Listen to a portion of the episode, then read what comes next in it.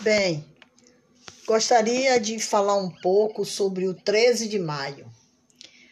O 13 de maio tem uma certa importância, não do ponto de vista tão somente da questão de da princesa Isabel consumar o fato.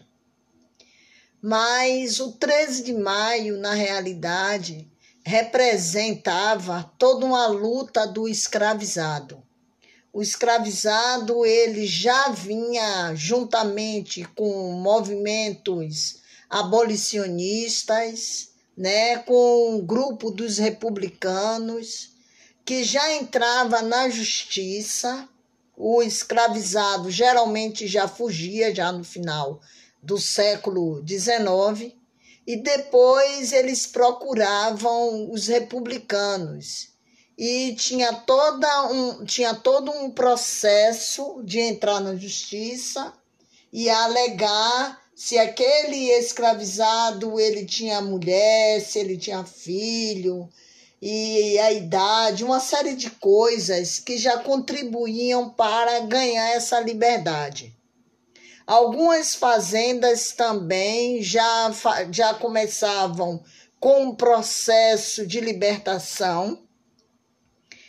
E eu também quero é, reafirmar aqui que esse processo de libertação, que para muitos vão apontar, ah, houve toda uma pressão externa, né? Com a pressão inglesa, é verdade, com a lei que foi que os ingleses criaram, a lei do, do Bill Aberdeen, que obrigava a, o Brasil a entrar em um processo de libertação e que o Brasil foi um dos últimos países a libertar essa população e que durante todo esse processo houve uma luta intensa da própria população de escravizados.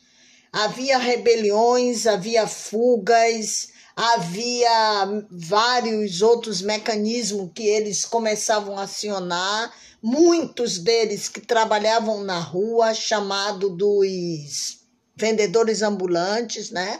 Que eles tinham um acordo com o dono da fazenda de sair com a mercadoria, voltar, devolver aquela quantia de dinheiro e algum que sobrava daquilo estipulado pelo Senhor, eles guardavam. E muitos deles também compraram a alforria. Então, quando chegou o 13 de maio, já pressionado também pela lei inglesa, houve o processo de libertação final, que já era mais o que não tinha mais para onde correr, que já havia feito uma série de barganha para impedir essa abolição final, que foi a lei de ventre livre, a lei de sexagenário, foram todas leis que retardaram o processo de libertação final.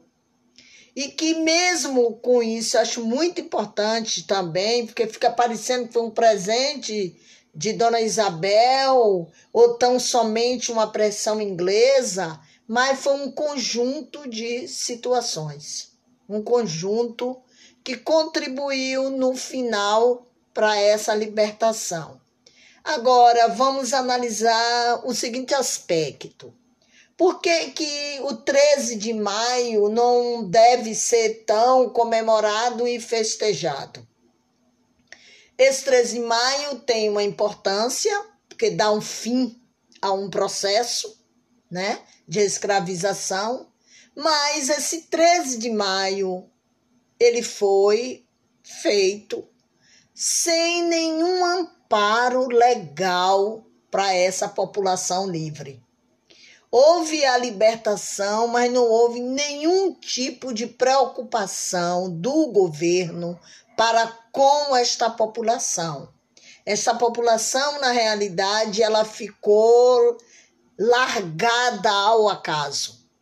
Para muitos dos que não ficaram no centro da cidade, se embrenharam pelo interior do Brasil, os que ficaram nos centros, passou a, o governo passou a aplicar uma lei que se encontrasse essa população pelas ruas sem fazer nada, estava caracterizado como vadiagem e eram presos.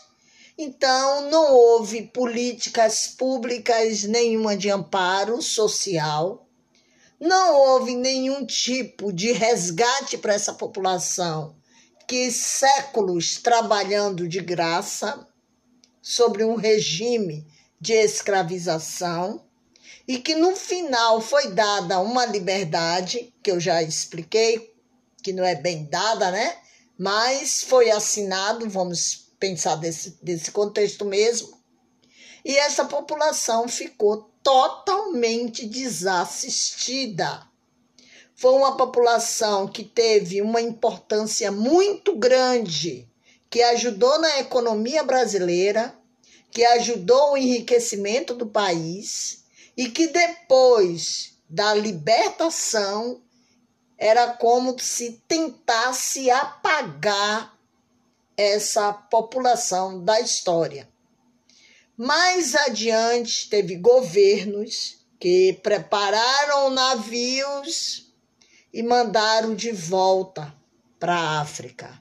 Boa parte deles foram mandados de volta para a África. Quer dizer, Tivemos uma população explorada até a última gota. No momento que foi liberta, era como se essa população não existisse. Então, o Brasil adotou uma política de embranquecimento que tinha um projeto de 100 anos com a imigração brasileira a população brasileira estaria misturada com os italianos, espanhóis, portugueses, todos esses que vieram para cá no século XIX, e no final das contas teríamos uma população branca. Chegou até a ter cientistas, né, social, né, médico também, que afirmaram uma asneira dessa. E que graças a Deus isso não aconteceu. Então, o que nós temos hoje, né, fazendo uma ponte para o nosso século 20, século 21, nós temos uma população que até hoje luta por conquistas de direitos, uma população que se faz representar pelo movimento negro, que o movimento negro é muito mais uma, como podemos considerar este movimento muito mais como um movimento pedagógico, como um movimento mesmo militante para conquistas de direitos.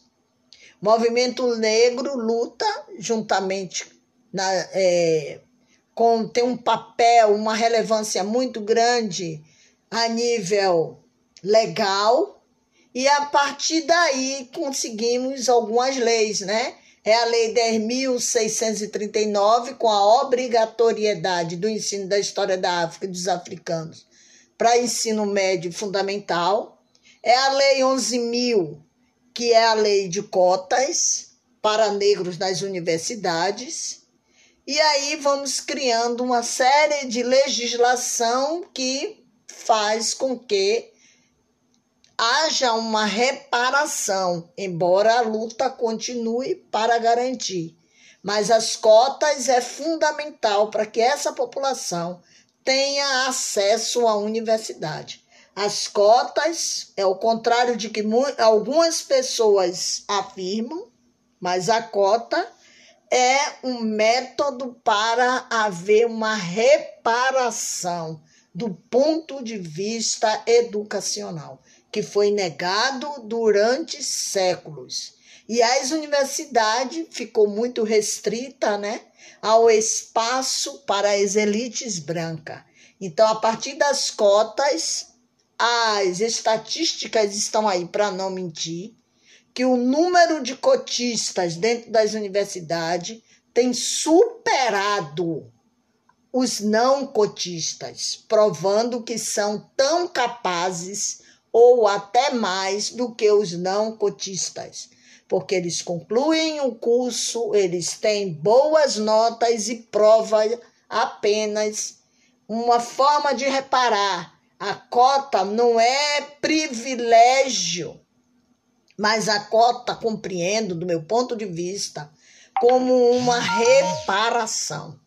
É uma reparação.